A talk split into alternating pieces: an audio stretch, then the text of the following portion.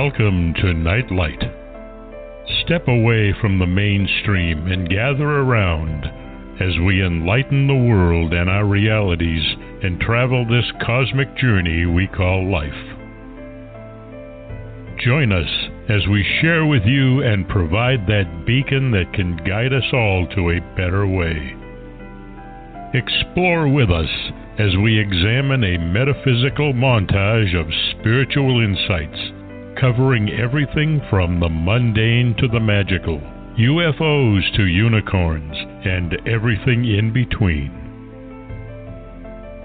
This is a time of awakening, of sharing and evolving, of spreading our wings and soaring on the cosmic breath of creation.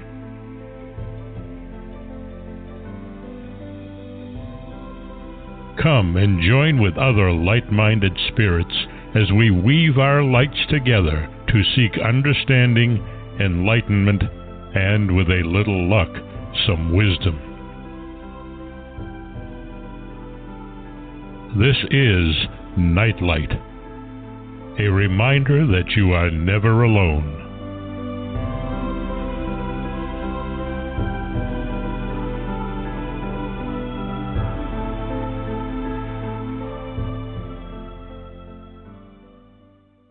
Terrific guests with us uh, this evening Alex McNeil and uh, Rick Osman.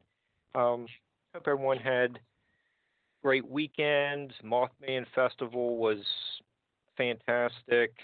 Um, hopefully, get more shows coming out of uh, that that festival. Uh, lots of great people down there. Um, those of us in the alternative history field deal with the efforts to debunk our work from academics. I, I, have dealt with that. You know, I've had to deal with uh, people who wanted history to be the way they imagine it to be, not based on the artifacts. Um, and so, you know, worked with people who were convinced that they had Atlantis on their property. They had uh, probably a recent native uh, tribe's cairn. Uh, I, I, really doubt Atlantis was located in Lincoln County, West Virginia. Um, I've dealt with those who had severe case of pareidolia but in other cases, there are just so many holes in the academics' theories. Uh, things just don't add up. That the doubts persist. Alex McNeil is joining us for the first hour to discuss the Shakespeare authorship controversy and to discuss the Shakespeare Oxford Fellowship Conference coming up on uh, Friday, October 11th, 12th, and 13th. Alex, is that right? No, it's the following week. It's the oh, uh, it's the week of the 19th and 20th. It starts on whatever that Thursday is. Thursday the 17th. 17th. Okay, I'm I'm sorry. I had had the wrong date. Uh, okay, the the conference is October 17th, 18th, and 19th. Um. Okay, Alex um, yeah, this is a broad ca- category, and there are many points of views that need to be heard. You know, we covered a variety of topics last week with the uh, Ramon Jimenez, uh, looking at the uh, evolution of the writing of uh, know, like five five plays. Um, there, there's so much that still needs to be understood about this subject that you know, we want to uh, keep exploring the uh, topic as we get closer to uh, the conference. And Alex uh, earned his law degree from Boston University and uh, recently retired as a court administrator. He is also editor of the uh, ebook The Contested Year and you can learn more about his interests by going to the Shakespeare Oxford Fellowship.org website. So, hi, hi, Alex. Thanks for joining us. Hi, Mark. Hi, Barbara. And she, she, uh, she's on on mute while she does all her secret producing stuff. Oh, okay. All right. Uh, well, she's yeah, she, she she's still there. Uh, uh, yeah, thanks. yeah. Thanks for having me on. Let me make one Uh, real quick correction. I'm a graduate of Boston College Law School, not Oh. Boston University Law School. oh, sorry. People Boston- frequently confuse the two, but you know the joke is Boston College. It's uh, not a college, and it's not in Boston, but it is a real place. It's located just out. Most of most of Boston College is located outside the city limits of Boston, and since it is a university, uh, it's not technically just a college. Okay. Well, th- thank you for cor- correcting me twice already. I already screwed this up, th- th- this one up already. Um, but I'll get, I'll get better. Um, you know, what is one of the interesting facets of the um, authorship controversy is that th- this topic has attracted the attention of you know, J- Justices uh, John Paul Stevens and Sandra Day O'Connor.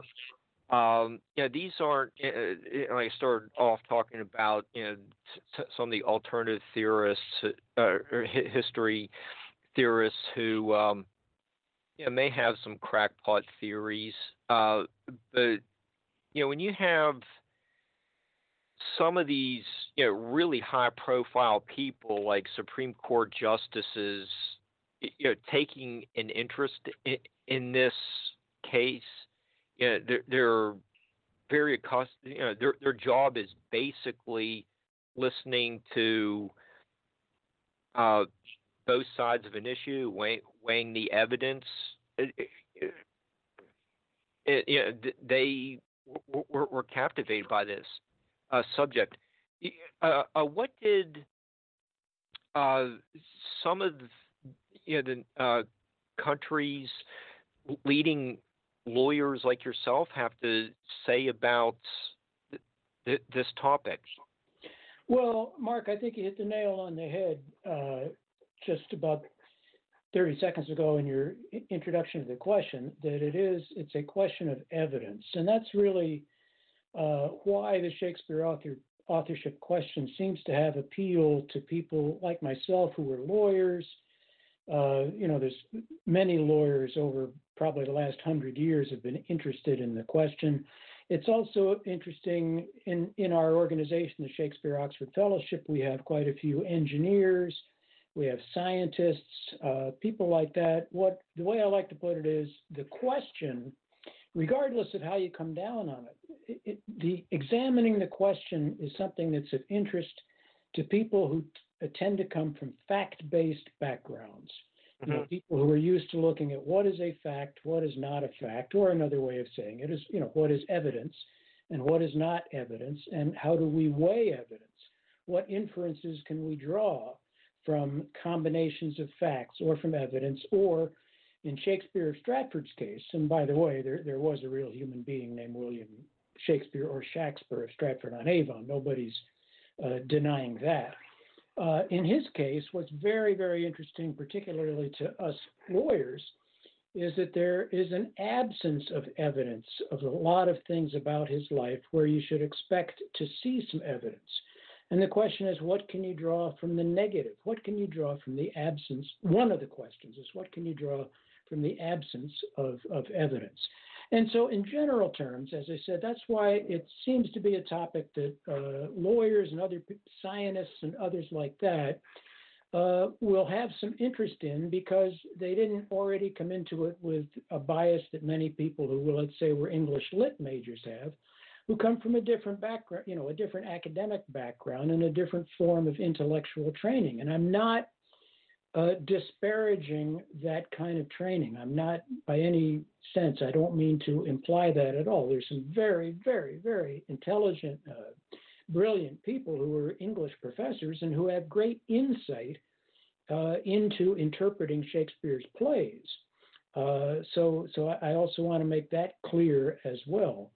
But in terms of uh, not being wedded to the traditional story of this rags to riches background of somebody being born, you know, in a fairly poor circumstances in a town that was a three or four day trip away from London with, you know, uh, very little access to uh, intellectual training on his own and education, you know, how he, without clear uh, evidentiary background, how he acquired the tools to become the greatest uh, voice in the history of English literature is indeed quite a mystery. And you should expect to be able to find some corroborating evidence to show how he accomplished this. Another thing we say, you know, people often uh, accuse authorship doubters, particularly those like myself who believe that the Earl of Oxford is the best uh, alternative candidate. We're accused of snobism, uh, of saying, well, you're saying that only a, a lord could have uh, been able to accomplish this. That's not quite right. You know, I think you know, and all of us know, people do manage to accomplish great things in their lives who come from extraordinarily humble backgrounds. There's no question that people can transcend uh, uh, obstacles and difficulties. The, the point we make with William Shakespeare of Stratford, we're not saying that he couldn't have done it. What we are saying is he couldn't have done it without leaving any evidence that he did do so. Okay, and you your uh, the, you know the, fellowship also d- discusses uh, Charlie Chaplin's uh, interest in this, as well as, as you know, a hundred years later, uh, Sir Derek Jacobi. Uh, yeah, Mark Rylance. Yeah, it, yeah. Uh, you know, seventy years ago, Orson Welles is involved uh, in uh, studying this um, historical mystery. It, you, you know, they, they are bringing insights from the uh, craft as well. So, you, know, just a, a, a, work in, you know, what people, uh, academics are saying about the subject, as well as people who work, uh, ha- have had a long history in in the theater. Like Derek Jacobi's, like one of the uh, all-time you know great names in Shakespearean drama. He's up there with Sir Laurence Olivier. Eh, eh, you know what you said all. Eh, you know, you know, just uh, you know, about the facts and what people from different professions at different time periods are all saying, uh, coming to the same conclusions. Yeah, and it's interesting, as you said, the people who are in the uh, theater craft, some themselves, who, those who've taken the time to explore the question, you know, certainly find it interesting, and, and some of them certainly have been persuaded, like Derek Jacobi in particular. Another person you probably uh, you probably don't have his name at your fingertips, but an American actor. Remember Michael Chiklis from uh, The Shield, and also the old uh, TV series The Commish. Uh, uh, I'm not. I, I'm not saying. Well, some, some, of your yeah, you're old, but they, uh, that that was before my time, I think. Well, some of your listeners will certainly know my, who Michael Chiklis is, and uh, he is a he, he's an, absolutely convinced of the case for uh, the Earl of Oxford. So there are some American actors as well. Keanu Reeves uh, just said oh. in interview online uh, that he's an Oxfordian. So they're you know they're certainly a well-known American name. Okay, yeah, that's uh, you know, Keanu is a little bit more my contemporary on that one, but yeah, uh, and and it, it, it's it's just very interesting, and you know, uh, when, when uh, Ramon was on with us last week, he's saying you know Mark Twain wrote a whole book on uh, the subject. yeah, the last thing that apparently the last thing that Mark Twain wrote just uh, within the, a year before he died was a little. It's not quite a book length thing. It's a sort of what would you call it? A booklet or a novelette. It's called "Is Shakespeare Dead?" Uh, and it has Mark Twain's typical humor. Mark Twain, at that time, the case for the Earl of Oxford had not really been put forth yet. So Twain did not have a, a specific alternative candidate, but Twain was absolutely convinced that it was not Shakespeare of Stratford. And speaking of that, uh, to uh, plug our uh, our conference is coming up in Hartford, Connecticut um, next month, weekend of October 18th, uh, 19th uh, and 20th. Uh, the reason we chose Hartford, Connecticut is because that is where the Mark Twain House and Museum is located, and that's where our conference is taking place.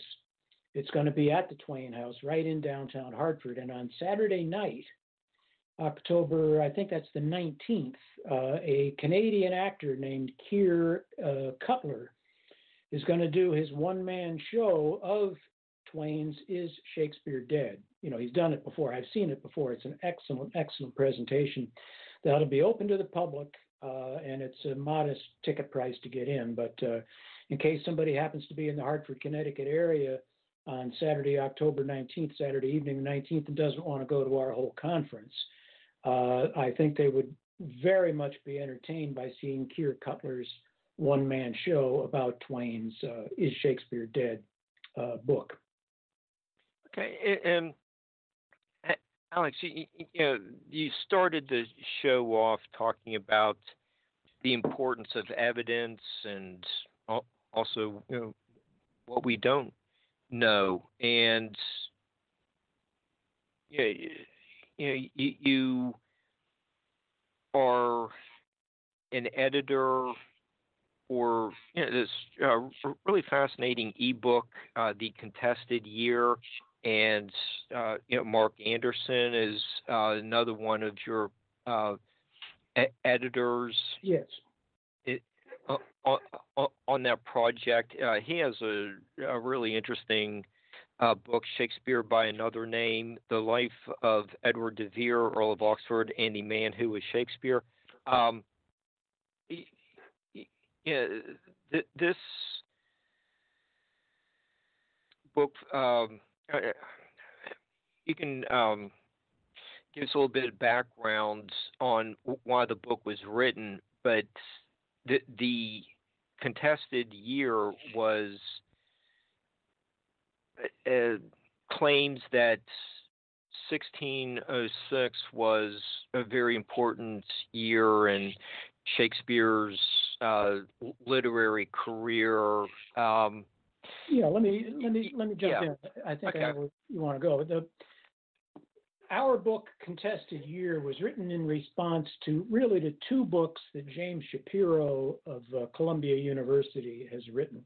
James Shapiro is probably the leading American Shakespeare scholar, at least in terms of uh, reputation and at least in terms of media availability.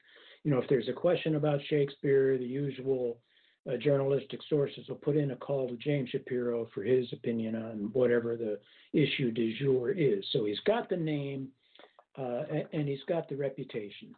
Uh, he and as I said, he teaches Shakespeare at Columbia University. So he wrote in, uh, I think around 2000. He's written two books around 2011 or 12, or maybe I, I don't have the exact year.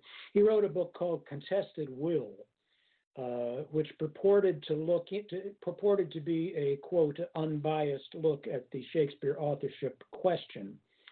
Uh, and then he has a chapter on each, on each of the several candidates, leading candidates have been put forth over the last, you know, century or so as the alternative Shakespeare, you know, from Francis Bacon to uh, the Earl of Rutland to Oxford.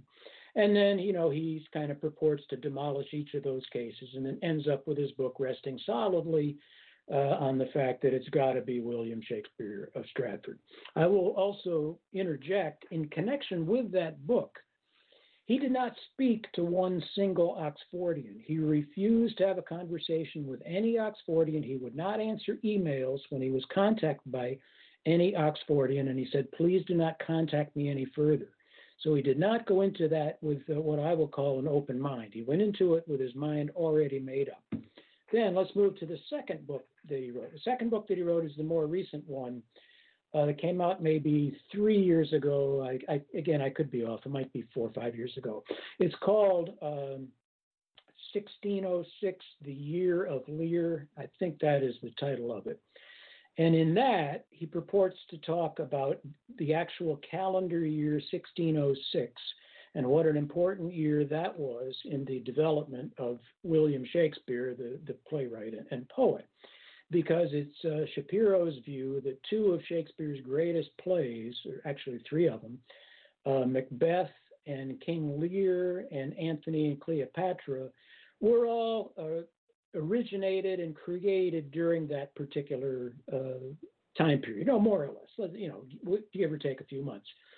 The subtext in his picking 1606, though, is something that he doesn't mention in that book at all, which is he never mentions the Earl of Oxford in that book because the Earl of Oxford died in 1604. So if James Shapiro can make his case that Shakespeare of Stratford created his greatest works in 1605, 1606, and early 1607, he's he's proven his case without even having to utter the word Oxford. So uh, we all think there was a subtext uh, in in that book. So three of us uh, decided to refute that 1606 book with uh, our own counter book called Contested Year and we got I think about 20 or 21 people each to write a chapter uh, refuting one of uh, Shapiro's chapters. Uh, so that's what that's all about. We think we did a pretty good job. It has not gotten a lot of publicity. Uh, you know, we didn't. Uh, you know, it was self-published. It doesn't have the you know the big cloud of a major publisher behind it. And it certainly has gotten very little notice, but I'm glad you're aware of it. And if you've taken a look at it, I guess, mm-hmm. as you said, I hope you found it I hope you found it interesting. But it it it goes to a number of issues. You know, the fact that mainstream English department academics do not want to touch this question. Uh, you know, they're perfectly happy with their own construct. Um, and and you know, I get that. I understand it. Nobody likes to have their core beliefs challenged. And if you've spent your entire professional career uh, writing books and teaching classes based on a biography of somebody from Stratford on Avon who was born in 1564 and died in 1616 and must have lived such and such a life, uh, you can't you can't go near a competing construct that doesn't involve your man. Uh, you know, that's part of that is, is human nature. As I said, nobody likes very few people, almost nobody, likes to have their core beliefs challenged. And yeah, th- this is in 1606 is an important year in, according to Dr. Shapiro. Yeah, and uh, yeah, yeah. And it, was, it, was, an important year in British history as well. I don't mean yeah. to uh, oh, dispute yeah. that and you know you have uh, in 1605 the you know gunpowder plot that uh, is, is still is discussed uh, yeah. today. I mean that's a major terrorist uh, plot foiled. Uh, then yeah. he he contends that yeah, these three plays were written in 1606 following the gunpowder plot. Uh, you know, probably most of us have to read those three plays to get through high school. Right, or at least two of them, yeah. Yeah, yeah, at least two, two of the three. Well, the nice thing about Macbeth is that it's short. You know, that's why yeah. I think that's one reason they offer it in usually 11th through 12th grade because of all Shakespeare's plays, it's either the shortest or the second shortest. But let's right. talk specifically about about Macbeth. The linchpin okay. of James Shapiro's argument for 1606 being the year that Macbeth was was created is because, as you said, because he sees echoes of the gunpowder plot reflected in the plot and in the lines of Macbeth. Again, for some of your listeners who might not be familiar with the gunpowder plot, in uh, the fall of 1605, there apparently was a plot by some, uh, well, let's call them 17th uh, century terrorists uh, to blow up Parliament building, you know, with barrels of gunpowder. That's why it's called the gunpowder plot. Uh, agents of the crown of Robert Cecil, who was the king's chief minister, were able to find out about this plot and, uh, you know, curtail it before anything bad happened. And uh, they rounded up several of the conspirators who were quickly tried uh, and tortured and put to very, very gruesome deaths uh, by the state. And in connection with their trials, and, and some of the uh, people who were accused and convicted in the gunpowder plot were Roman Catholic, devout Roman Catholics. And at their trials, uh, in defense, when they were asked certain questions, uh, they would cite the doc- what's called the doctrine of equivocation. And that means uh, to Roman Catholics at the time, to a devout Roman Catholic, it was a sin to tell a lie. And so if you were asked uh, some question like, Are you a Roman Catholic sympathizer? Uh, you couldn't say, and you, and if you really were, it would be a sin to say no. So you would try to come up with some other kind of answer uh, that would be not quite a, li- a lie, but you know uh, that but wouldn't quite be telling the truth as well. And that's known as the doctrine of equivocation.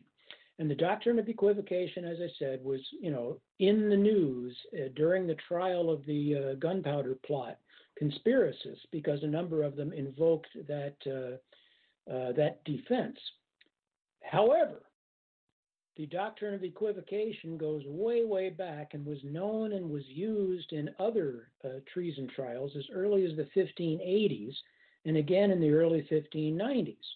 So just because there's a reference in a play to equivocation doesn't necessarily mean that it has to date as late as 1605, uh, because it could be 20 or more years uh, earlier that those uh, that that same doctrine uh, was used, and it could be that that's where the reference comes from. So that's one of the points we tried to make in our book Contested Year is that you can't hang your hat on equivocation and just say, well, case proved because the gunpowder plot terrorists uh, used the doctrine of equivocation in their defense. Okay, well, in similarity, uh, yeah, following the gunpowder plot, the uh, publication, supposed publication of this, you know, these three masterworks, uh, all you know, produced within one year. You, know, you also have the, uh, uh, you know, there's a plague outbreak in London. You know, you're saying well, you can't ha- ha- you know, ha- hang your hat on yeah just this uh, doctrine of e- equivocation from just 1605. Yeah, the yeah to to make the the publication of th- this group of plays, uh, you know, come out at, at this one period. You know, the uh, plague. Yeah, there, there, there was the outbreak of the uh, plague in 1608, but yeah, there was also one, um, you know, about 15 years earlier a, a, as well. So you, you know, you need to take take a look at some of these uh, reoccurring events while we study yeah, th- this um, whole, the the whole entirety of the subject of Shakespeare or De Vere was the author, and you know, maybe De Vere is writing about things much earlier than what the academics are saying Shakespeare wrote. So, it, it can, yeah, which okay. is what you talked about with Ramon last week, by and large, right? Yeah, a, a, a little bit, but we didn't get into yeah. uh, the plague. Mm-hmm. But uh, yeah, but can, can, you tell us a little bit about yeah, the, the uh, plague outbreak from the difference between the plague outbreak of 1606 and the one in 1590? Well, I'm not an I'm not not an expert on the difference oh. the, or the severity of different plague outbreaks. I know there were serious plague outbreaks, you know, often in London. And you know, as a sidelight, if you ever look, if you ever read up about you know sanitation during the Elizabethan and Jacobean times, I mean, the fact that everybody wasn't killed is kind of amazing. I mean, it's just it's just it, it, it is a testament to you know how healthy uh, a number of people are and how how incredibly uh, good our bodies are, at least many of us, at at uh, evading and avoiding deadly diseases because you know people had no idea of sanitation. They had no idea of germs, uh, you know, and they were pouring raw sewage out into the streets. I mean, I, mean you know, it's what I, I often say to people, just as a sidelight, you know, if we could go back in time, uh, and uh, you know found ourselves plopped into London in you know any year, whether it's a plague year or not, you know in 1590 or 1600, whenever it was, I think our major uh, reaction would be shock at how absolutely filthy uh, everything was, and that would also lead to you'd be terrified that if you got any kind of wound or disease that there was almost no medicine that could help you at all. So if you got sick, uh, you better pray to, you better believe in God and you better pray to that God for that God to deliver you from illness because uh, you couldn't rely on anything else to deliver you. I, I, and it, so I just think we'd be shocked at how absolutely uh, primitive conditions like that were, you know, all the way up and down the line, from the poorest, poorest people out in the country towns up to uh, the the people in the great palaces. You know, the mm-hmm. sanitation was horrible all over the place. Anyway, so the point is that yes, there were frequent outbreaks of plague, and it was uh, one reason that the kings and queens uh, did what's called a summer progress. Every year they leave London and they go out into the countryside and they spend two or three or four weeks at various estates of you know very rich noblemen who had to entertain them. But one reason they did that was to get out of town uh, to avoid uh, d- uh, the plague or other epidemics that might be raging. And so the and uh, theaters would be closed when there was a serious plague outbreak. One of the things that one of the immediate repercussions was that the theaters were closed because they were gathering places for large crowds of people. You know, it wasn't that they didn't want people, you know, enjoying themselves. It was that they wanted to disperse crowds for the reason of not spreading disease. Yeah, and yeah, you're c- contributing author for that chapter. You know,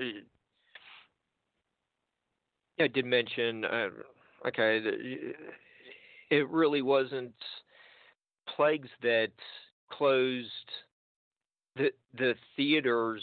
So some did go out of business because of bad management.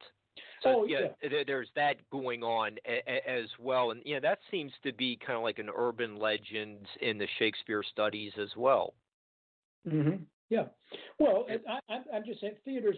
What I meant was theaters would be closed temporarily. You oh, know, oh yeah. Out, outbreak of the plague, they'd be closed for a few weeks or a few months, but then they could open again. But yes, other theaters were closed uh, due to bad management. Other theaters were closed, I think, because a lot of the city authorities, you know, did not uh, approve of the theaters, you know, because they were gathering places for prostitutes and pickpockets and petty thieves and things like that. You know, not to mention sometimes the uh, uh, scandalous nature or controversial nature of the plays that were being shown. And eh, it, you know, I think the fellowship's leading voice is, I, I, I would say Alexander Waugh, and it, it, it, he presents a, a, eh, a lot of fascinating uh, documentation, and it's really surprising how much survives. And he draws uh, our attention to uh, you know there are newspapers and there and, and there's like a, uh, a a guest book from the uh, banqueting house uh, that still survives and I I, I I guess he uh, have gone through it, but there's no record of Shakespeare attending that pl- uh, that play that that night. But we we know who at least 35 of the people were who, who did attend. So it, it is you know your group has really gone out there to uh, uh, search through almost every surviving document to well, there, extract information. Well, we've we've searched. There's a lot more to be looked at. I don't think there's any question about that. But uh, but by the same token, what's interesting is that for the last 150 years, people have been looking uh, just as uh, assiduously to find any kind of document that relates to William Shakespeare of Stratford. You know, and the most recent document that actually uh, pertains to him, I think, was discovered around 1900, and that was when he gave a deposition uh, in a lawsuit in London that involved two other families. It didn't. It, it said nothing about his uh, writing career or his acting career or anything like that. He was he'd been a boarder in a rooming house and it was just about a dispute between the owner of the rooming house over a dowry between the rooming house family and a, another family. But uh, William Shaxper Stratford was a witness in that particular case. And that's the most recent document that has been discovered, uh, you know, that pertain that uh, has a uh, signature of William Shaxper of Stratford on it. Um, if you want to talk about ab- what we haven't found, Okay. That's interesting. Which gets into what I said earlier at the top of the show. Really, you know, much of the case involves the interesting question of absence of evidence and what can you draw from the fact that there's an absence of evidence. Bearing in mind, of course, that 400, you know, all this happened 400 years ago and that some documents are going to get destroyed or lost. You know, and we shouldn't expect to have a full picture of anybody's life you know, from that long ago. But in William Shaxper Stratford's case, first of all, there's no evidence that he was ever received any education. If you read most biographies of William Shaxper, they say he went to the grammar school in Stratford. Some say will say he received an excellent education at the school in Stratford. In fact, there are no records from the Stratford Grammar School at the time of his boyhood. So you cannot say that he did or that he did not go to school. There is no evidence that he did. Um, there is no evidence that he ever wrote a letter to anyone. And this, in my opinion, is pretty staggering because there is evidence that he was an accomplished businessman and that he spent part of his life, certainly in London, uh, working in the theater, and that he also spent part of his life back home in Stratford attending to various business interests, you know, buying and selling land, um, interests in land and, and leases and stuff like that, and lawsuits and blah, blah, blah. So the fact that there's no letter from him about anything, it doesn't matter whether it's a literary question or whether it's a business question, no letter or even a reference to the existence of a letter from him is pretty amazing, especially when you consider that in something like all but two of the plays, they mention letters, and letters are you know common features in the plays because how else are you going to communicate with somebody who's not face to face in the room with you when you don't have you know 400 years ago there's no TV, there's no radio, there's no internet, there's no Skype. Uh, you don't have much choice in how you're going to communicate with people. Likewise, there's only one letter that was ever written to him, and that was from a Stratford neighbor asking him about the possibility of a loan. It has nothing to do with anything literary at all.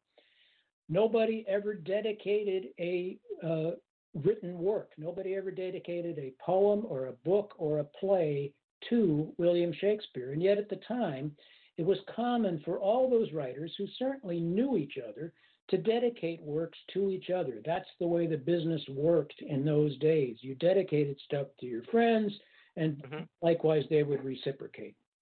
Um, uh, when Queen Elizabeth died in 1603, Shakespeare supposedly is at the height of, cre- of his creative powers.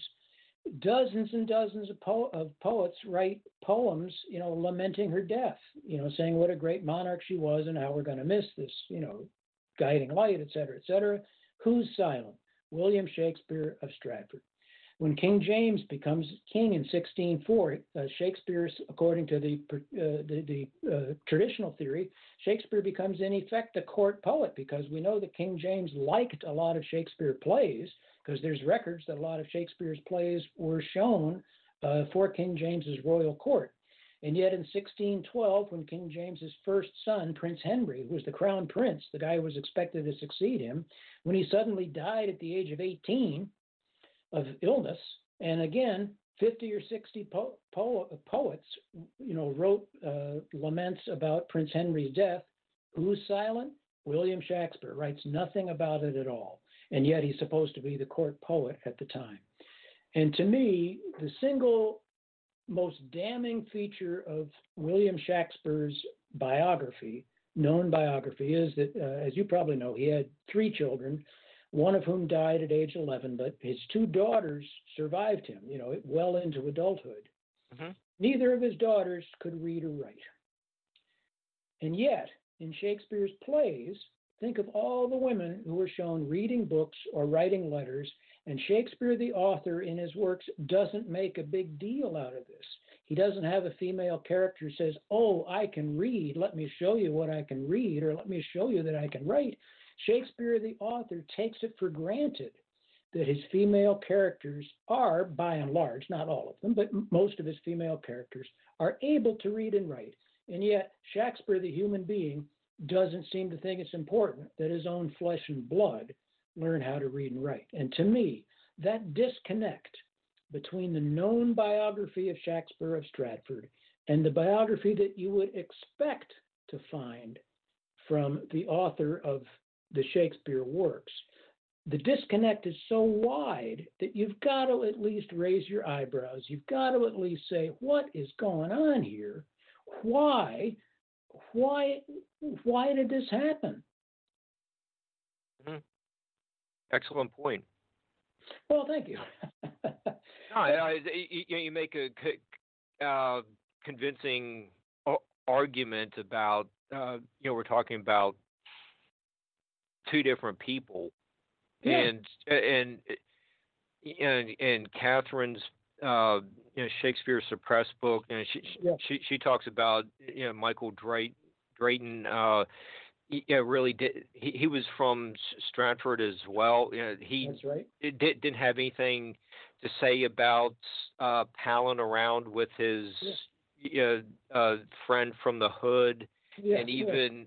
Yeah. Uh, Speaking of Drayton, uh, Shakespeare's own son-in-law, who was married to his uh, older daughter Susanna, who uh, was a physician named Dr. Hall, he kept a diary, and he wrote in his diary that he treated that excellent poet, Michael Drayton, and yet he says nothing about his own father-in-law. And as far as we know, neither of Shakespeare's daughters, who you know lived for another few decades, and even Shakespeare's granddaughter, who lived until 1670, none of them are ever known to have mentioned their father or grandfather. Well, if he was this famous guy how come, as far as we know, they were completely silent uh, uh, about him? And as you say, nobody in in Stratford on Avon, nobody in his hometown is talking about him as this accomplished writer and poet. It's just, you know, it, it, it's a, it's very, very strange, and I think any honest Shakespeare biographer has got to at least admit, admit that this is very, very strange. You know, getting back to Shakespeare's daughters being illiterate, the common response to that is, well, don't forget that schools were only for boys.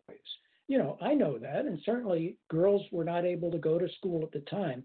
But nevertheless, you see a lot of instances, particularly when you look at wills of uh, people who would become successful in their lifetimes. And by the way, one of our people has looked at about 3,000 era wills from the time. People did make arrangements for the education of their daughters uh, if they had young daughters at the time of their death or their female grandchildren uh, to be educated because people, you know, realized the value of being able to read and write. It wasn't something that was trivialized, and, and people thought that this was uh, good for many people thought that this was good for women and girls to be able to read and write as well. So uh, uh it, it's uh, it's it's a very, very puzzling situation to say the least, and leads you to the to doubting whether William Shakespeare of Stratford is the same person as the William Shakespeare who wrote all those plays and poems. Now we've got to connect the two because certainly in 1623, when uh, the first folio was published, you know, that's the, first collection of mm-hmm. uh, Shakespeare's works, you know, 36 plays are all put together in one big book. Excuse me, I was just having a sip of water there.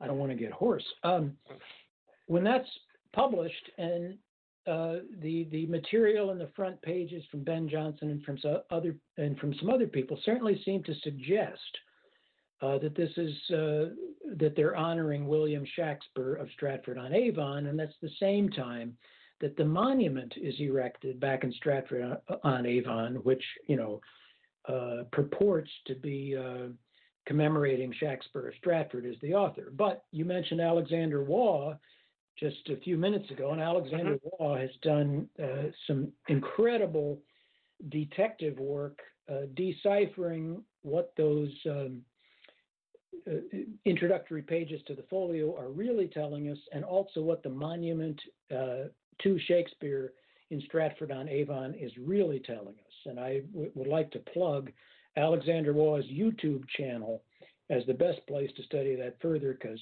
I don't think we have enough time to really go into it tonight, but I do want to plug that heavily because uh, Alexander Waugh's got some great, great insights into uh, uh, cracking cracking some of these uh, secrets. Well, Alexander would ha- have a feel for this subject since he also comes from a literary background Exactly. Yeah, he's the grandson of Evelyn Waugh, the novelist of the early 20th century. Oh, it's. Uh, I have to work on getting him to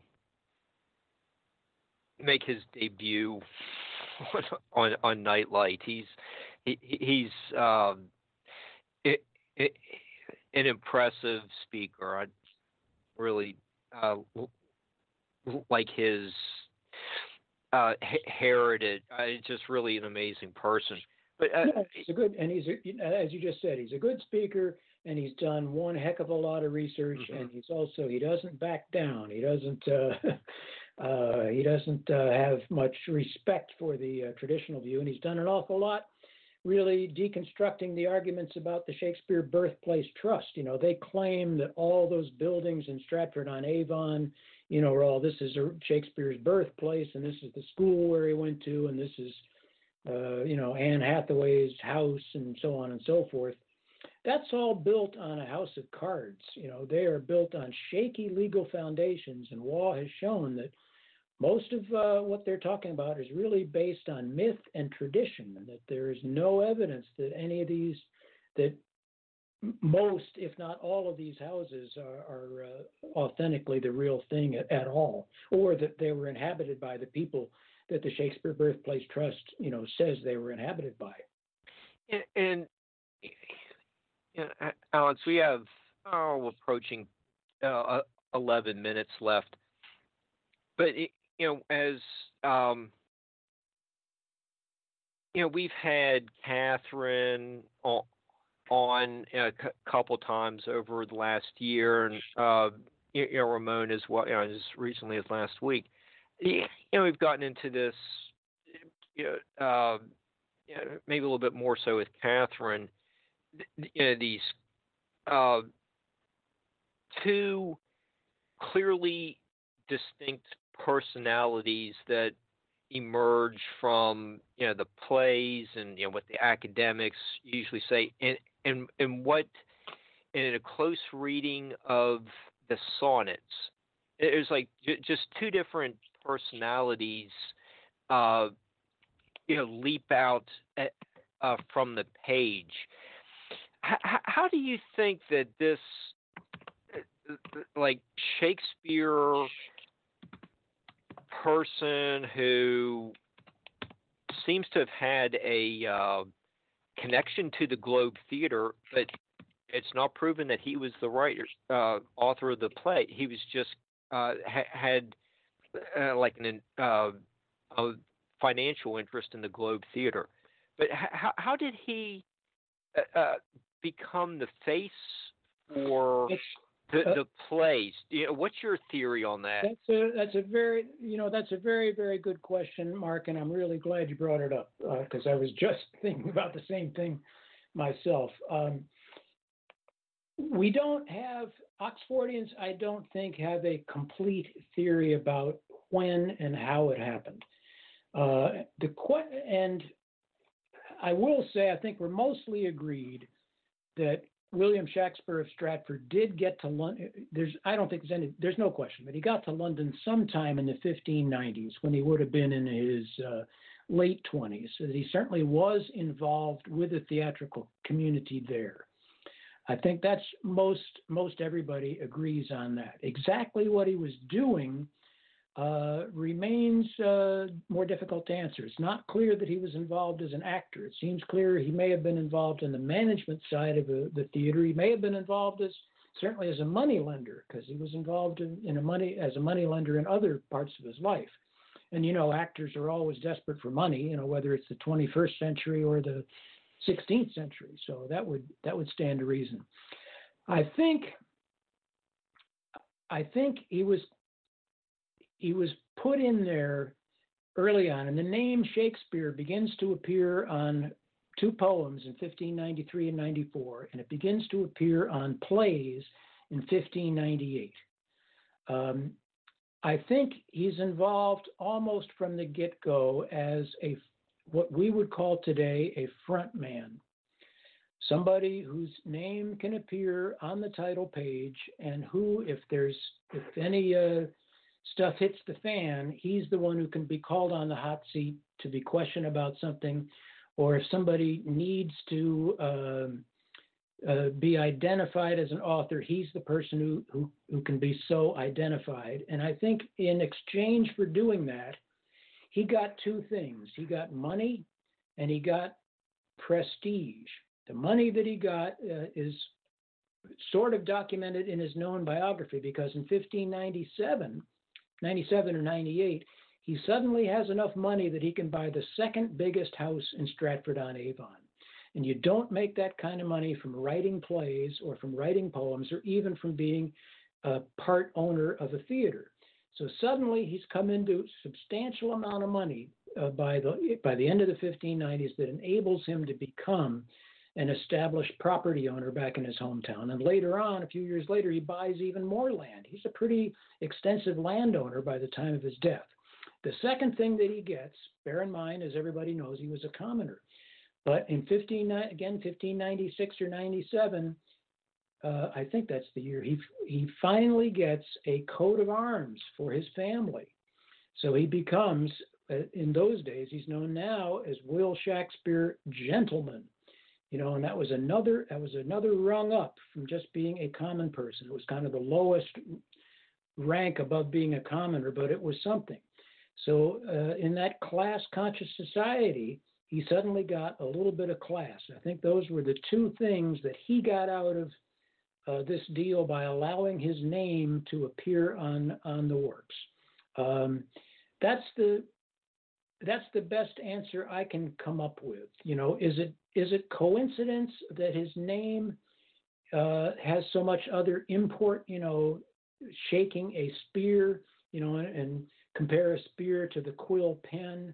You know, is is the author? If it's just a pseudonym, it's a very very good pseudonym, even if it's not tied to a real human being. You know, will through my will you know i am shaking a spear in my own way. I am writing you know i am writing powerful words. So was the fact that his name was so close to the pseudonym that the author already had in mind to use was that just one of those amazing coincidences? Uh, i don't know if we have the answer to that question yet. Okay. Uh, it, it, it's I, I have really been intrigued by this t- subject for uh, probably about thirty years, and it it it, it, it never gets old. Uh, uh there's just if you read more ab- about it, uh, there there is just so, so much that you know you group your group is putting it into place and make us uh, have a better understanding, and, and, we're still looking for other information in yeah. you know, the musty documents and some you know the dungeon of some castle. It, uh, what's something that you know you think we really need? just that one uh, will or that uh, well, one piece of evidence that. Uh, that's that's another that's that's sort of a fantasy question, right?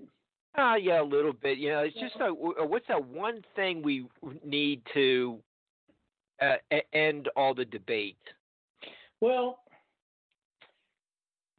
is there anything like at at uh, Hedingham Castle where?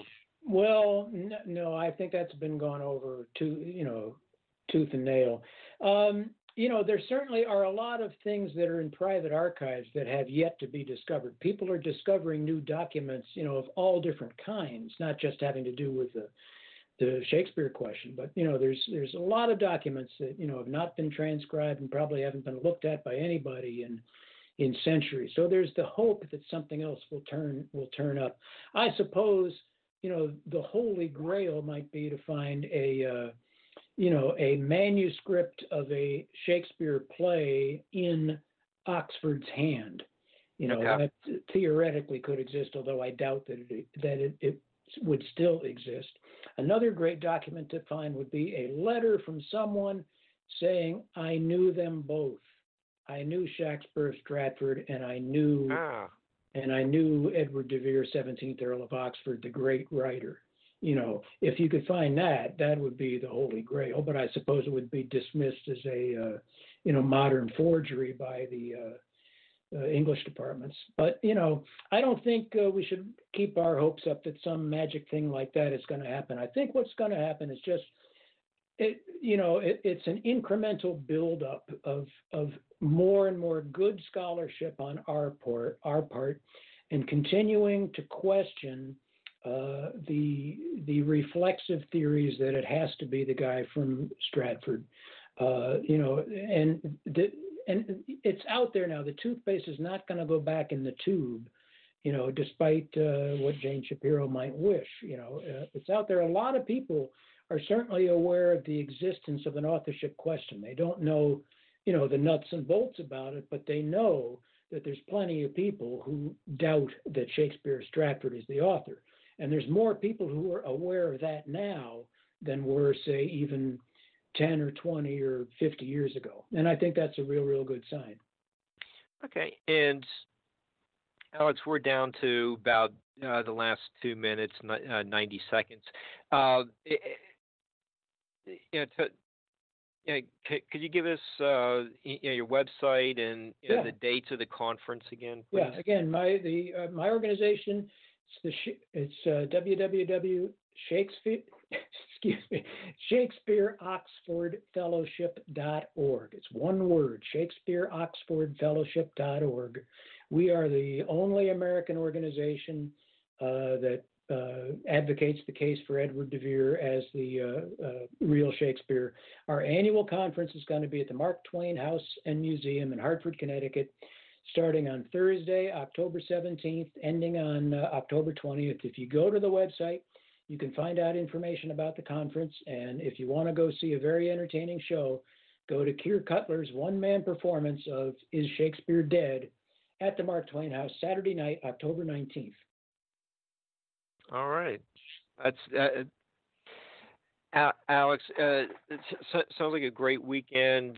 Uh, yeah, yeah, this was a great discussion, and you know we're gonna have to do this again and just keep uh, plugging along, looking for more evidence and developing these theories. Uh, I, okay. Best, yeah.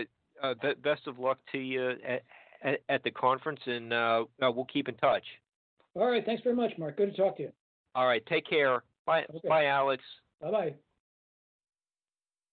Okay. Barbara, how how'd you like that?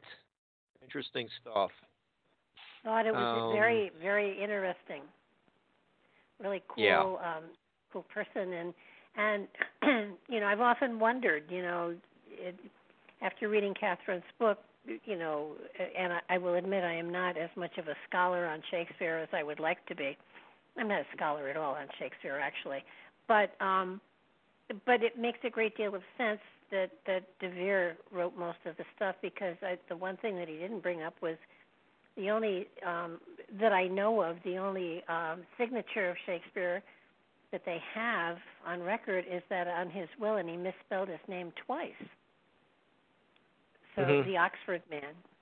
So you know, it does bring into question if he couldn't spell his name, how could he possibly have written all of those beautiful words? But you know, the one thing that nobody has brought up that I will insert into this totally academic thing is you know, the most beautiful writing I've ever read was that that that was channeled. So let's let's put another Hmm. theory out there that quite possibly this man could tap into and channel um, an amazing author on the other side that wrote all of the material, and that would explain why there is such a great amount of it, why it is so diverse. I mean, I'm, I mean, you you may giggle at this, but it's a very big possibility because, uh, frankly, I don't write poetry, but when I channel, I do. So that so that this person may have may have been been able to touch into another dimension and draw all of the material from there. Just a thought. The creative process, uh, the creative process is fascinating to study as well. Hey, uh, you know, uh, we, we do have our second guest with us. Uh, producing isn't my forte, but uh, yeah, I, I can do enough to And you get, find get Rick. the guest on. Yeah, yeah we found him. Yeah, um, yeah. Let's see, let's get to Can you hear me now? yeah, uh, uh, along with the uh, crickets. Yes, I do have crickets. It's, it's a very lonesome place out here. Me and the crickets. Okay. I'll It, leave you um, to it, Mark. Yeah. Okay. Uh, yeah, we we have uh, always an expanding audience, so have to get to um,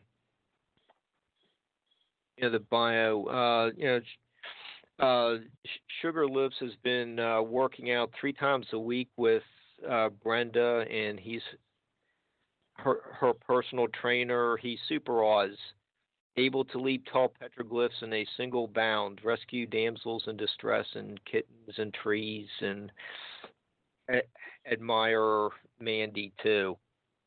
Um, you uh, forgot Bridge Diver and uh, a few other Yeah. weird things. uh, oh, yeah, that uh, yeah, that just doesn't sound like the guest form I was sent. Um, wonder why that showed up. I, I, I I- it- back channel correspondent. Uh, It's probably illegal in a you know court case or something. Eh, Yeah, that's yeah. Yeah, we'll have to get Alex uh, on, on this case. It's, he probably studied that at uh, Boston College, but uh, it, anyhow, um, yeah. Our while I try to figure out where that uh, bio came from, um, I'll just read the uh, the other one I had prepared. It's uh, you know Rick Osmon ha- has been a longtime friend and gave me the nudge to venture into writing. Uh, we had a great time collaborating on Rick's TV show, The Oopa Loopa Cafe, and Rick is on the board of advisors of Ancient American Magazine, and he is the author of the well-respected uh, historical study the Graves of the Golden Bear, Ancient Fortresses and Monuments of the Ohio Valley. Hey, Rick, how are you? I am well. Good. Um, uh, other than one thing, and since you mentioned the book, I have to go into this. Okay. The book is new copies of the book are no longer, not currently at least, available. um, Amazon has used copies for only one hundred twenty-eight dollars. Okay, well, uh, hopefully we have a few uh, rich listeners who w- wouldn't mind. Yeah, I, I don't make anything in those, but yeah, go for it. Uh, we are working. We are working on uh, a new reprint, actually a whole new publisher with same basic book. In fact, the original files, but we have to make some changes because, well, the old publisher does not exist anymore. Okay, and Rick, you're uh, going to be speaking at AAPS next weekend. That's October Saturday, yes, I am. Yeah, fourth, fifth, and sixth. I, at least I got that uh, date, date uh, right. So, yeah, you're going to be. Uh, yeah, you've written about uh, you know, the ancient uh, water routes from the Great Lakes to the Gulf of Mexico in Ancient American Magazine, but you're also going to be uh, cov- covering this in your presentation. So, uh, what time period are we looking at that the that there was uh, basically uh, no portage between the Great Lakes and the Gulf of Mexico? Uh, this is better than conjecture, but it still requires some more research. So take that as a caveat. Um, we're looking at a period between 4,500 years ago and 3,500 years ago. Okay. For about a thousand years, there was a water route that did not require portage from Isle Royale to Poverty Point, Louisiana. And I'm, I'll detail exactly what that route was. Okay. So, so th- this is part of the ancient copper tr- trade Yes. going back like starting uh six, six over 6000 years ago So- yes. okay But the high traffic, the high extraction rate, the the millions of pounds of copper came out during that 1,000 year period. Other than that, it was mostly just float copper that was picked up and hand carried. okay so It- it- yeah, yeah. But I, I show it as a timeline, and you can also take it as the same time. This same thousand years was the biggest Bronze Age era in Europe and Africa, and well, far Western Asia. So uh, there should be some correlation there. Now, there's there's certainly correlation time-wise, chronologically, but is there correlation of that copper came from Michigan? Well, yeah, maybe a little bit. That's not really what I'm talking about this time. I'm talking about how did they get it to the southern coast. So, okay you know, once they got from michigan you know uh, one of the destinations is to poverty point. What are they doing there with this amount of copper? Well, they're processing some of it. There as, uh, you know, what I would call portable artifacts, but you know, bells or bracelets or, you know, earring, e- ear loops, whatever, nose loops, fish hooks. But most of it, to my uh, my own research satisfaction, was formed into what we call oxide ingots of copper and shipped elsewhere. And I, I think we will eventually see ample evidence that it went to some of it went directly into Turkey from you know the Pillars of Hercules. Probably took the northern route, but I can't prove that yet.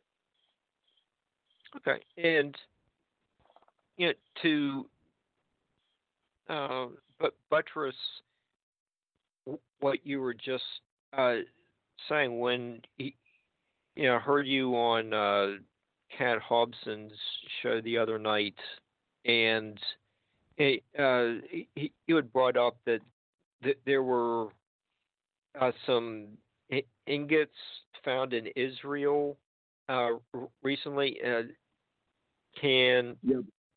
we, yeah, we say? Ten,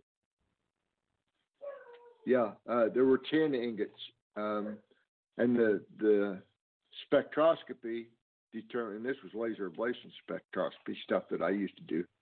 Um,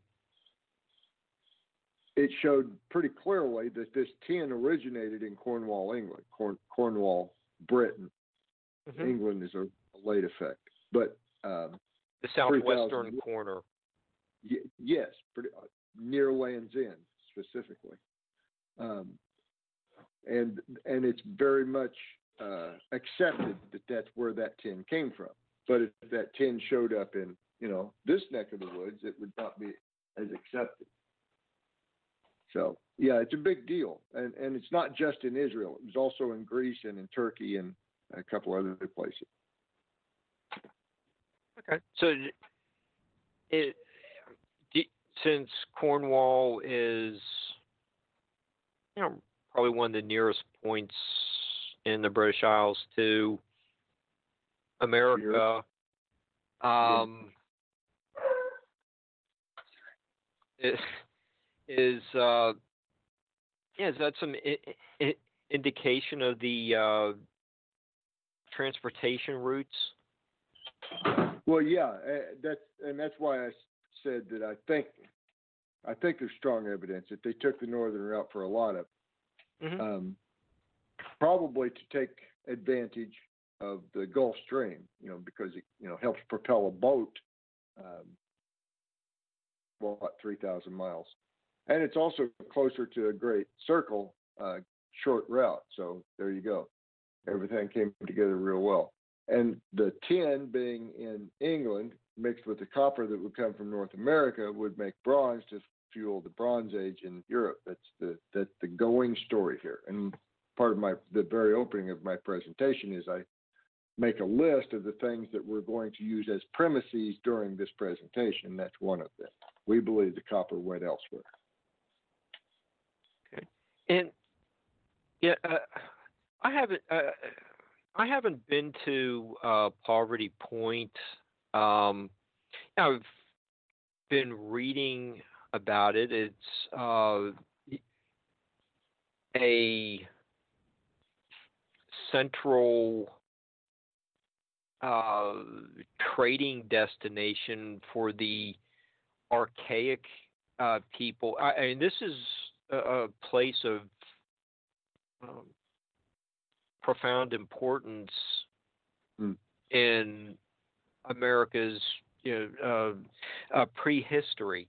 Um, I, like, I, I have to believe that it represents to that period of time what Gotham, Chicago represented to the United States in, say, 1900.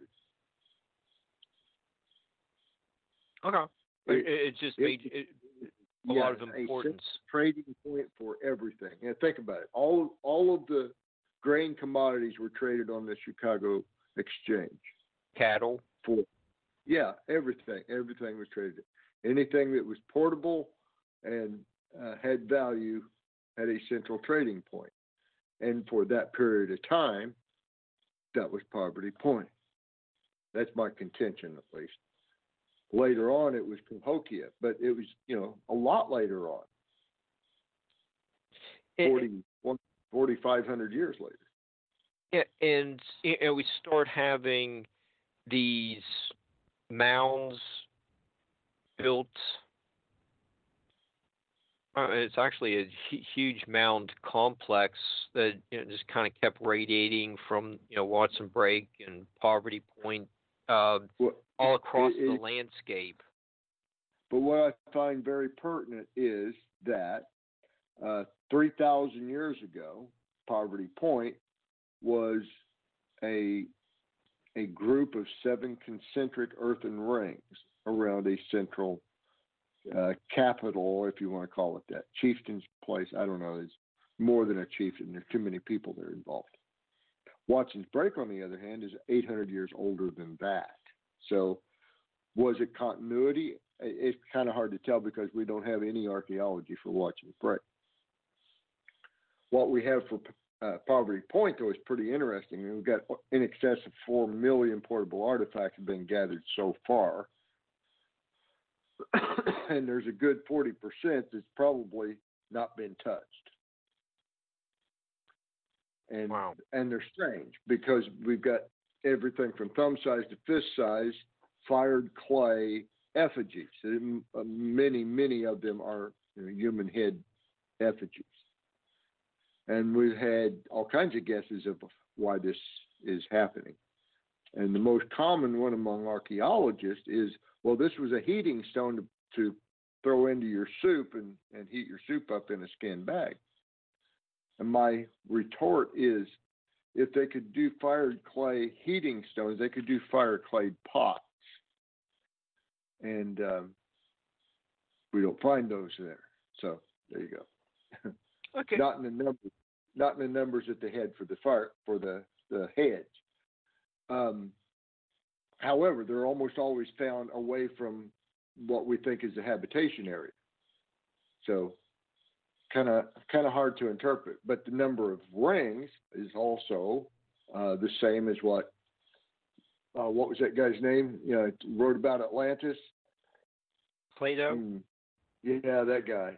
He said it was seven concentric rings of different metals, including one called orichalcum nobody's really been able to identify.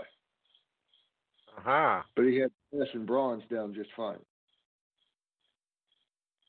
Okay very interesting. So, with yeah, we were uh, t- touching on that a little bit last last week, and yeah, you, you still get uh, um, well about the same time. Um,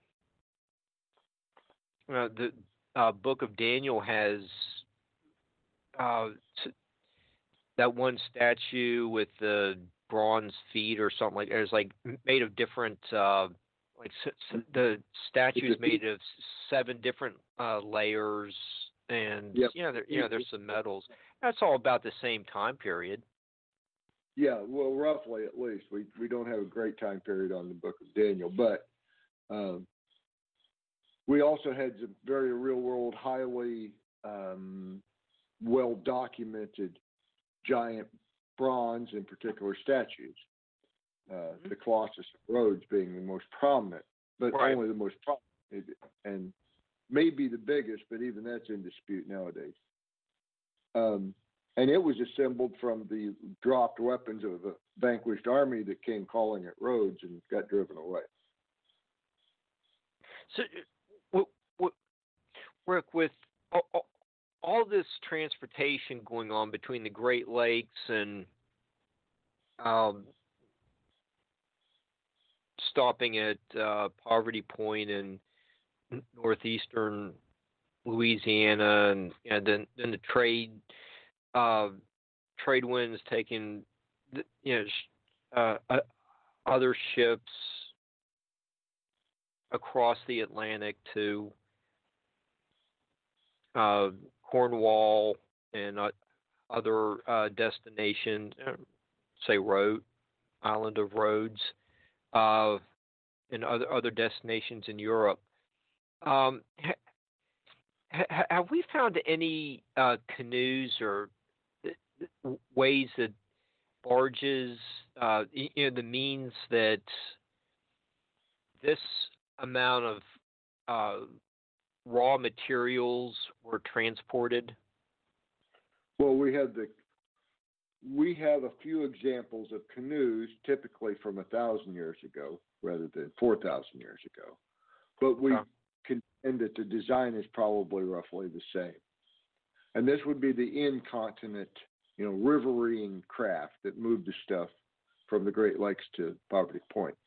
And they'll be typically about 30 to 40 feet long, five feet, six feet wide, um, payload of roughly 4,000 pounds, in addition to crew and food, crew and uh, provisions. So 4,000 pounds of payload. And my guess is for most of that thousand years, you could make that one way transit in about four weeks in the summertime. In the wintertime, you could not make that transit at all. So you had about four or five months that you could do this, but you could do it, you know, two or three times in that four or five months. Mm-hmm. Now, if you had, Wow. if you had, say, a thousand of those boats doing four trips a summer, carrying four thousand pounds apiece, you'd have a pretty good payload of copper or whatever you were actually carrying. A- and this went on for a thousand years. Yeah. Okay. it- um, you know, due to going back, you know, that far in, into antiquity, ha, ha, have there been any uh, uh, molds that uh, s- survived? Well, we have a couple of contenders. Um, one at uh, Fredericksburg, I believe is where it was. At Fredericksburg, Tennessee, we found they found a mold in the ground, basically, and some evidence of vitrification of you know like hot metal being poured into it and molding the the or burning all the soil into something almost crystalline. Um, the other one, there, there's a good possibility at Poverty Point, but on the opposite side of the river of the existing ruins.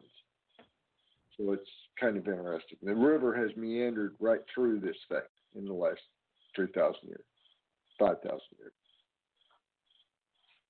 And, and Uh,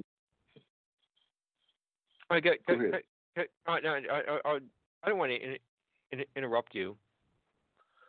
well, there are a lot of possibilities, but the two best contenders, in my opinion, are Fredericksburg, Tennessee, and Poverty Point. Okay. And The one at Poverty Point was found by uh, Jay Wakefield and uh, I believe it was Rich Most, but I don't recall. Okay. I think it was Rich. Okay. All right. He, he, I'm sure he is uh, hard on the trail of something if it w- wasn't uh, these uh, molds, but I'll have to get him on and ask him. But um, Yep. y- you know, we've uh, been talking about uh, you know a lot of the h- how the uh, ancient peoples were moving uh, north to south, and, and you've also been uh, researching how uh, goods were transported from the south to the north as well as e- east. Uh, I, I assume that they were probably using some type of uh, cargo ship as well. Um, Yeah. And sailing technologies, almost certainly. yeah, th- there's some kind of naval engineering, and you know, you yeah, you would be knowledgeable about that. But you know, there was uh, you know products coming from uh, South America as well. You know, uh, and you know, you're saying that uh, s- some of the coca uh, leaves were found uh, up in, in Minnesota, uh, Wisconsin type. Cocoa leaves, cocoa, as in Oh, the co- cocoa bean that Okay. you make chocolate out of today. Back then, Okay. they were making a fermented drink out of it. And and uh, yes, uh, there are at least 36 different sites have had the same earthenware with the same contents tested out, and it's slightly different concentrations, but same contents. And it is remnants completely consistent with this cocoa beverage, fermented cocoa beverage. What's interesting about that is uh, the ceramics are all the same. It's like a branded product from a different country coming in its own packaging that everybody's going to recognize, kind of like the Coca Cola bottle went all the way around the world and everybody knows what it is. Um, the other thing is, much like Coca Cola and little known to most Americans, it is a perishable item. So was the cocoa. It had to get here pretty rapidly for it to be any good to sell. It has an expiration date. Well, it has a shelf life, put it that way. Um, so that means that the transportation itself was rapid enough to cover, in some cases, a couple thousand miles in a matter of eight to 10 weeks. Okay. What? Yeah, yeah, like that. From, from at least the tip of the Yucatan Peninsula to the upper reaches of the Mississippi River. Okay, so your specialty in what what six seven years of your uh, ancient fortresses uh, articles in Ancient American magazine have uh, focused on a, a lot of the uh, inland water routes in eastern and uh, you know c- central portions of America, you know, giving us you know a really nice uh, background this evening about all all these ships going up and down the Mississippi River and so, so many other uh, rivers. You know, you've been focusing on uh, you know the Wabash River in Indiana. It's you know part of the Ohio River drainage. You- you- know, if we get all uh, you know take a detour from the Mississippi River into some of these uh, uh, uh, tributaries, you know, what what is your research uh, disclosed from you know, say say the Wabash River? Um, well, let's start with all these rivers. Everything that feeds the Mississippi used to be moving a lot slower and be a lot wider. Since everything in the last 200 years has pretty much completely changed the face of all the rivers in North America. Um, say 4,000 years ago, this period of time we're looking at for moving the copper, the rivers were languid. That's the best best word I can use. They flowed, but they didn't flow swiftly, and they weren't so turbid that you couldn't see through a glass full of it.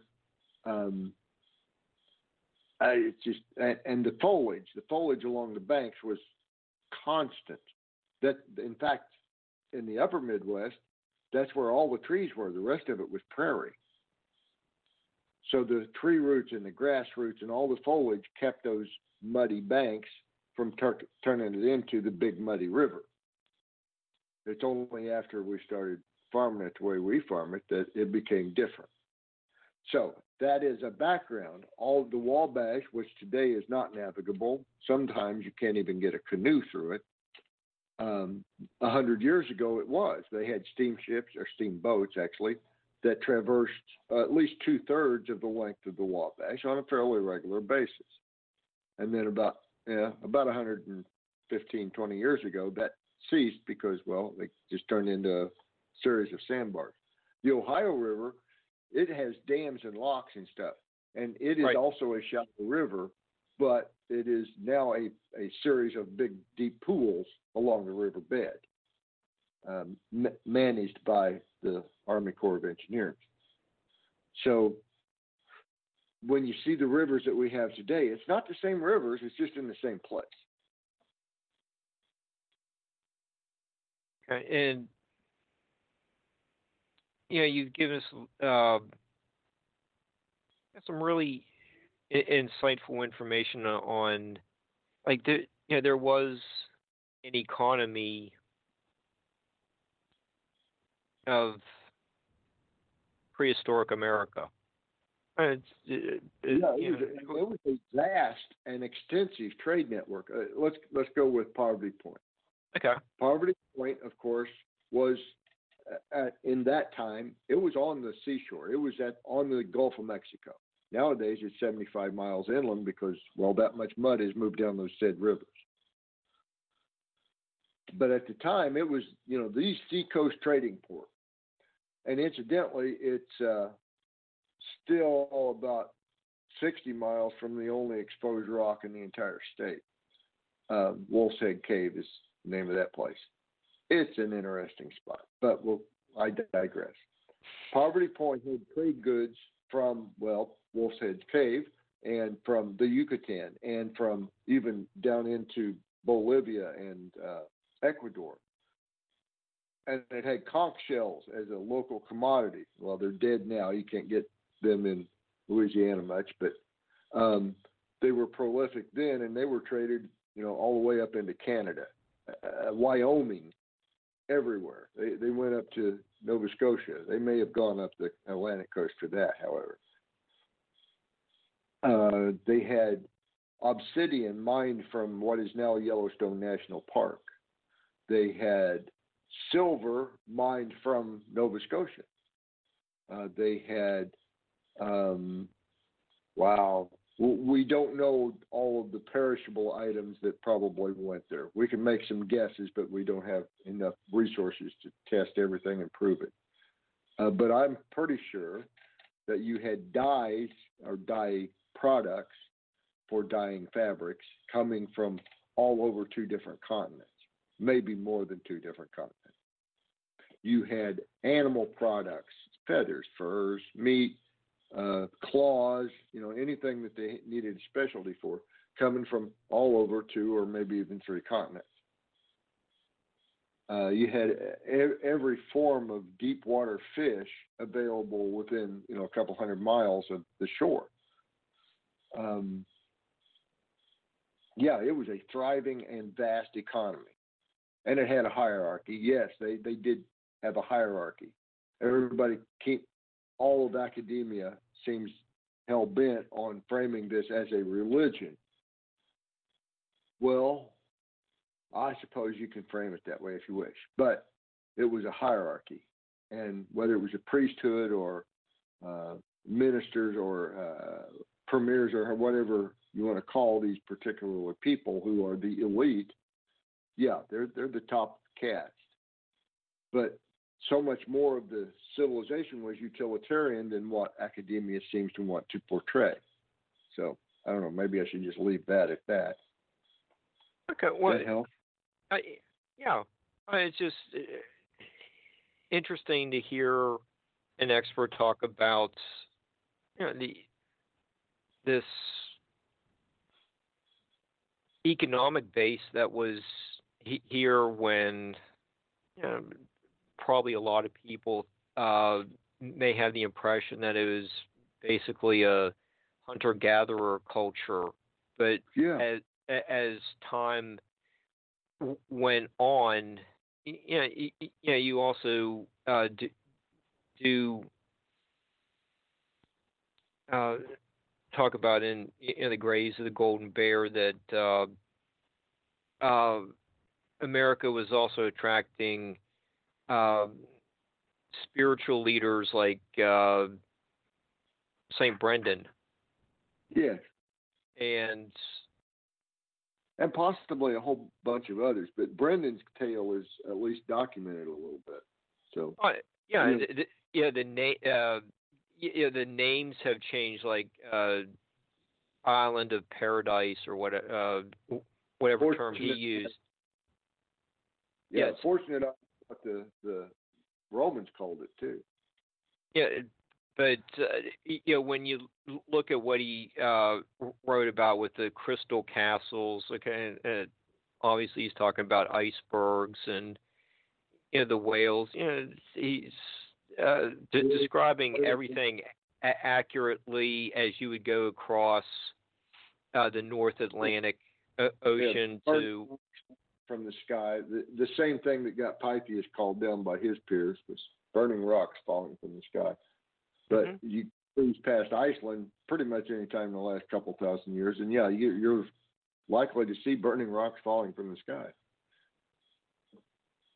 So, um, it, if um, you know, America, you know, what maybe had a reputation of I don't know, economics, some spiritual aspect. Uh, why do you think uh, Brendan got into you know a small boat and a smaller boat than what the uh, you know, uh, natives were using on you know, their uh, canoes. Yeah. And Um, uh, what- what, what what, would he what do? was he doing here? He was proselytizing. He was trying to spread the word of Christ. I don't know that he was here long enough to actually accomplish it. However, there is a lead in, a, a pretty strong lead in, I might add, and it has to do with a guy, the late Robert Pyle.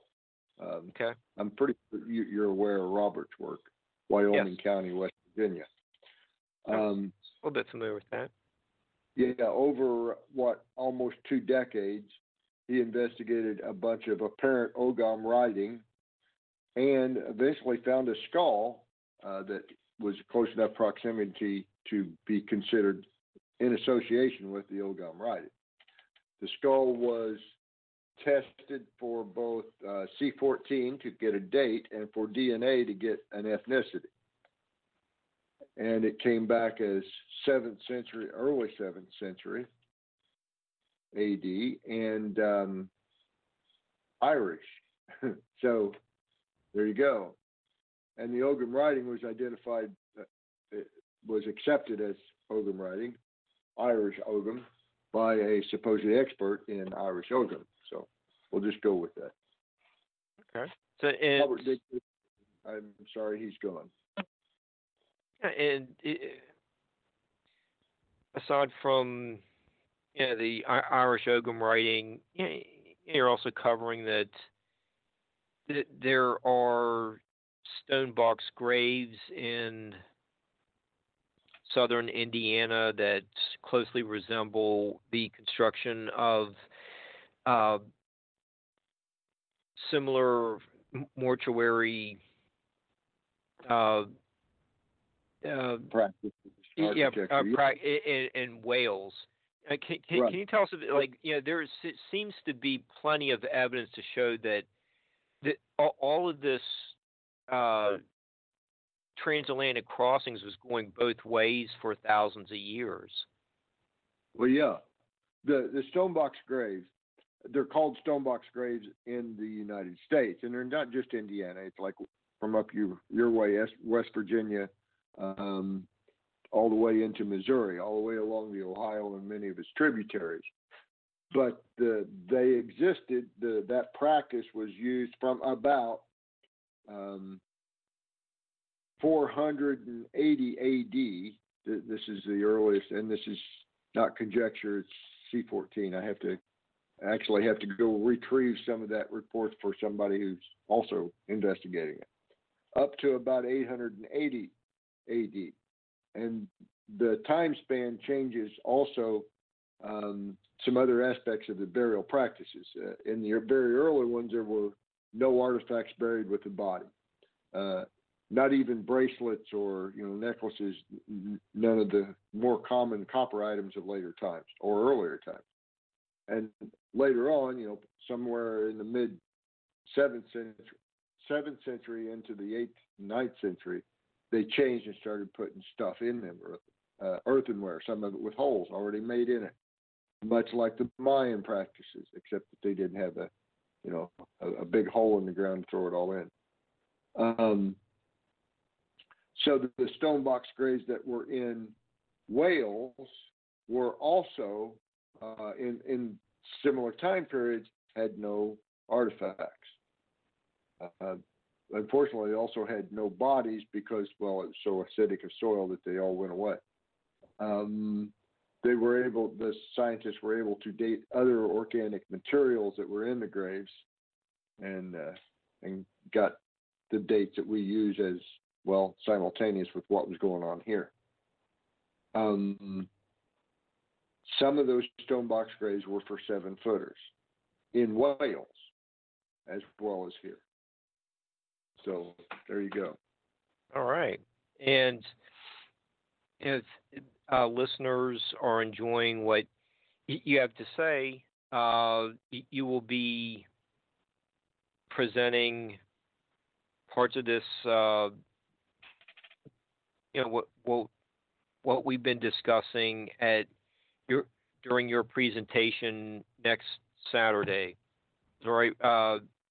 A week from this coming Saturday, yes, on the sixth or fifth, I guess it is. Yes, Saturday, October fifth. So, um, what? Uh, yeah, if people want to know more about it, uh, what's the website? Uh, the best website is aapscopper.org, uh, and you can register there, or you can call 906 942 7865. And this event is being held at the Island Resort Casino Convention Center in Harris, Michigan. And uh, the phone for the hotel lodging reservations is 906 602 6040. And they have a great uh, hot tub and pool because it's no chlorine bleach. It's, it's salt. I love this place. Okay, and there's uh, Earl Mesh Meshigaud uh, is going to be uh, talking to, and what there's a, a a trip out to his Potawatomi uh, Center. Uh, Cultural Center, yeah. Yeah, um, uh, yeah, you were out there last last year. Uh, yeah, that looked pretty interesting. Uh, can you tell us a little bit about that? Sure, the the cultural center or Earl because they're both pretty darn interesting. But okay, uh, uh, let's just do do both. Yeah. Okay. Well, we'll start with the casino is part of the property, part of the reservation um, for this uh, the Hannahville uh, band of the Potawatomi tribe, and the name Hannah goes back to a very specific person who kind of helped save the whole family line. Uh, I, it's better to hear Earl tell the story, but Earl tells the story uh, at the cultural center when when you can catch him there because he's a pretty busy guy. But the cultural center has everything about this particular band and how they survived over a period of almost 200 years, uh, trying to coexist with well white man, and uh, trying not to get screwed out of all their lands, which they're doing pretty good, and I'm proud of them. But the cultural center has cultural items and uh, costumes and baskets and stuff that they've made, and it has um, also some items that are the property of the AAPS, but on display in their cultural center because well they share the vision. Um, interesting. Uh, out of out of place artifacts in the cult in the AAPS cabinet. So the the event, the cultural center will be open for visitation on Sunday afternoon, the sixth. I will not be present for that one. I have to head back and attend to other immediate duties. So, okay. so be it. Okay. What's it? Um, so sounds interesting. And or yeah, so so there are some out of place artifacts associated with the Potawatomi tribe. Well, no, uh, only the only real association at this point is that they're willing to house them for us. Oh, okay. But uh, and you know some of their stories share aspects of the stuff that we believe. Well, like I was saying, we believe most of the copper went elsewhere. It's just so be it. And the corresponding times, I'd love to come back and talk for a couple more hours about this, but at the same time, all the copper was leaving there. There were these pyramidal shaped buildings going up in Egypt and elsewhere. So the copper chisels wore out rather quickly. Just saying. Okay. Uh, that sounds like if we had some more time, uh, s- sounds like we could uh, make a segue into that uh, mysterious uh, subject about uh, quarrying stones. But uh, yeah, the, the, whole Saturday um, roster, if you will, since we only have what eight minutes or so, the whole Saturday roster kind of forms around this whole copper trade uh, this year. It doesn't always, but it does this year. And I'm batting cleanup for that whole round on Saturday. Um, Jay Wakefield, uh, you know, he's he's always got copper and bronze on his mind. Um, we got a guy talking about specifically about the copper trade. Another guy's talking about the gardens in in Michigan, and now there are a few more we've discovered. He's discovered, but yeah, lawn. Yeah, Lon they are. They are absolutely industrial grade and production rate gardens. Uh, you know, it's they're feeding bunches of people and doing it in an industrial fashion. Um, you know, those people that are on the rivers or those people who are mining those people who are wielding the one million hammerstones found around the mines. Um, and then Earl's coming in to talk about the, the center. And uh, after that, Carl Hinkey's going to talk about DNA evidence and population replacement in Europe, uh, but in the period of 5,000 to 4,000 BC. Then I'm going to talk about the copper that was moving at that same time, basically. So it's all connected. That's how Yeah. we work. Yeah, uh, l- lawn's very interesting. Uh, Indeed. yeah, w- yeah, you have to feed all those people. Uh, you know, they aren't, you know, they can't all eat uh, fish. Yeah, they can't. Eh. They don't have time to forage. They're out there beating on rocks and stuff. Yeah, yeah, uh, yeah. They, yeah, they need uh, some people to, you know, grow the squashes and you know make the food for all the workers. And you know, Lon's information does fit in with what everyone else is going to be discussing. And eh, eh, then you get Ron's uh, Macintosh stone, eh, and you were talking about the, you know, you using uh, copper tools to, uh, you know, quarry the stones uh, for the uh, pyramids. But you know, you have to wonder about um, yeah, the the kind of tools that were used to make, uh, you know, carve the hieroglyphs in the uh, Macintosh stone, and, and, and that looks like. Um, yeah, they were using some kind of ancient Dremel to make uh, th- those hieroglyphs. I don't, I don't- know uh, where they got That's the. really my opinion only, but yeah, I think you've hit on it. They had a way of powering a rotary tool. It was probably human power. Don't get me wrong, but they did looms. Why? Why couldn't they? You know? Yeah, I, I, I uh, he he sent me some photos of it. I I just don't know how you you, you get such fine detail on like a pebble the size of like a, a little bit larger than a quarter. Uh, I, it's uh, a- amazing artistry. Well, but, but you had had a very similar. Well, we're going to run out of time on this one. You had a very similar um, uh, feature, a set of artifacts that was found in Michigan, and they are individually carved, tiny stones, inch to an inch and a quarter across, and each of them has a unique symbol on them. It's part of the Matisse Lodge stuff that nobody outside really knows what it is, but we do know what it is. We don't know what it means and been at least two different caches of them found in situ now, and no two stones are exactly alike. So I don't know. Eh, Whatever tools they were using, they were using on both sides of the Atlantic. So there you go. Cool stuff. Okay, and it, you know, with um, you know this diverse group of people uh, getting together, you know, and, you know, you did say, say that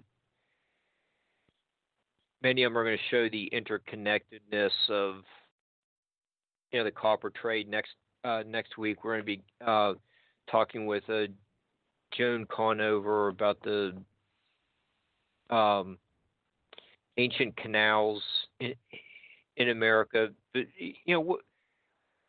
You know, when you go to to these conferences, you know what do you see that is, is accomplished uh, by all these people getting together? Is it making things more confusing or uh, getting people to think? What? Uh, what's your response to all this information? Well, my my response is not the same as everybody else's. Your mileage may vary. Um, it gets people thinking. The, the best thing that can happen at those conferences, in AAPS in particular, is that we get a kid because you can see the wheels turning. And whether they actually pursue it in early life doesn't matter to me because they will be thinking about it for the rest of their lives. So there, that's that, that's the Good. seed I'm throwing there. Okay. Um, you know what? What's uh, your next project? You know, we we still have like seven minutes left or so. Uh, you know, what what are you working on next after you come back from the conference? Uh, well, in, in regard to what I do for the the field of archaeology, I am going to try to get a reprint publisher for my book. I'm already in conference with one. I think we can pull it off. Um, I have been working on another book. I have hope, still have a little hope of getting it to the publisher this calendar year. Uh, it's entitled The Seer and the Oracle. Um, and it's about line of sight communication methods used pretty much all over the world in ancient times. Um, I'm also going, I'm still writing for Wayne, an ancient American magazine. Still currently on the West Fork of the White River here in Indiana as my target area because there's so much of it and, and I've been around it all my life. Um, and cuts down on the travel expense too, you know. Um, let's see what else we are. Oh, I'm I'm working on uh, starting a new band. I had had not discussed that with you, had I yet? Uh, not yet. starting a new band. Uh, going to do tribute band kind of thing, but not just to one person. We're going to tribute a bunch of the front men of the 50s and 60s. So, you know, there'd be everything from Elvis and Johnny Cash to Roy Orbison and Jim Reeves and whoever else we can throw in there. Uh, Johnny, and some later too. Johnny Rivers. Yeah, yeah, there'll be some Johnny Rivers too. Um, oh. Yeah, that period. That to me, that's one of the best periods for the music that I love. Um, and going to try to do that in time to have a gig by Halloween. So. Okay. Is uh, uh, Brenda going to join us for the last couple minutes to put in her two cents I don't worth? know. Perhaps. I don't know. We'll see. She's invited. If she's listening, I guess. Hope she, um, hope she makes a quick, quick appearance. I should have said something when she came in, but anyway, yeah, plans. We got somebody. I was in a conversation with a good friend of mine the other day, and he said, "I lost my train of thought," and I said, "On which of the ninety-three tracks? Because I've got that many too." Yeah. multitasking takes many forms, but yeah, uh, too many tasks. Yeah, uh, I'm not. I'm not very good at it. The uh, yeah, just having the show notes in front of me and producing isn't uh, one of my specialties, but that's that's why Barbara does an excellent job of coaching me. At, at, at some point, I might actually become somewhat professional at it. But yeah, you're very efficient. Just, yeah. just don't. Yeah. You're there. Yeah, it's yeah, it's people like uh, Brenda and Mandy who get get me distracted. But yeah, it's... Boy, I know that feeling. so, so uh, it, anyhow, you know, we're uh, down a f- few more minutes. Uh, is there anything else you want to plug? And it's you know the AAPScopper.org uh, is the website for who's for the, for the event. Yes, and um, you know I don't even have the information in front of me for what it costs for the event, but Judy will be happy to fix you up. The I'll, I'll talk about the room for just a moment. The room yeah. is at the at the casino. Um, the last last year we could seat I don't know somewhere around 150 people, and, and we kept it you know not brim full, but it was pretty good turnout. Um, good projectors, good sound system. Um, Dana runs everything great for the technology end of things. Uh, the food is top notch. It's it's not cooks, it's chefs. Um, uh, you can buy meals as a separate package. Um, you can go gamble. You, if you check in at the hotel, you get like a five dollar coupon set for playing games. Um, they also have bands in a couple of the bars. They have have good food too in, in the restaurants. Um, I, I really like the casino. I'm not a big casino person, but I like this one. They had a great architect. Um, Are there going to be DVDs available? Uh, yes, yeah, and and there are also DVDs available from last year. Um, I do not know the cost on those, but yeah, they're available through the same, I believe, the same uh, website, aapscopper.org. Um, you can get the whole set. Uh, you can get like two or three speakers on a disc, and or you can get the whole thing. Um, Friday night, I believe it is. There's a sing along kind of social networking thing. Um, I gives you a chance to uh, practice with your band. Yeah, I won't have the whole band there. Yeah. I may not even have a guitar there. I did last year. Did a couple songs. But anyway, yeah, it's it's fun time. It's not all work, it's fun time too. And the networking thing is big. You know, what are you going to investigate now? Oh, hey, I can help with that. Uh, hey, do you know this guy? Have you read his stuff? Have, you know, have you seen her presentation on rocks that talk to you? And by the way, they do. Okay. Um, when when uh, you know, you're there, everything is pretty much just located in one one building. So it, you know you, you, can get to the casino. There's the the hotel and conference yeah. center. All it, it's all centralized. Yeah, and, and all, about all the speakers, I won't say all of them, but about all of them have books or something to to offer for sale, and they they also have a silent auction and a bunch of other stuff to raise money for the organization. Um, yeah, it's it's it's a pretty nice place. It's, that's in a separate room too. Okay. Uh, how how much is, is uh, seating capacity is there? It seemed like you know, last year it seemed like it was a pretty big room. Yeah, uh, I think it's about 160 people, but there was there was still some room left, just no chairs. So they could have brought in another 30 chairs or so pretty easy. Okay, and you said um, that there's a, a good sound system as as well. A PowerPoint yeah. presentation uh, is clear to yeah, see. and, and they go.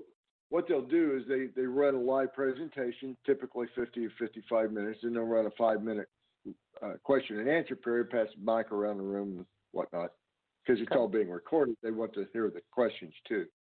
Okay. Um, and then uh, later on, after you know, after everybody speaks, including me, Saturday night, well, same thing Friday night, they're going to have a panel discussion, and uh, everybody who has sat there and listened to us drone on all day can, you know, get a turn at saying, "So let me get this straight."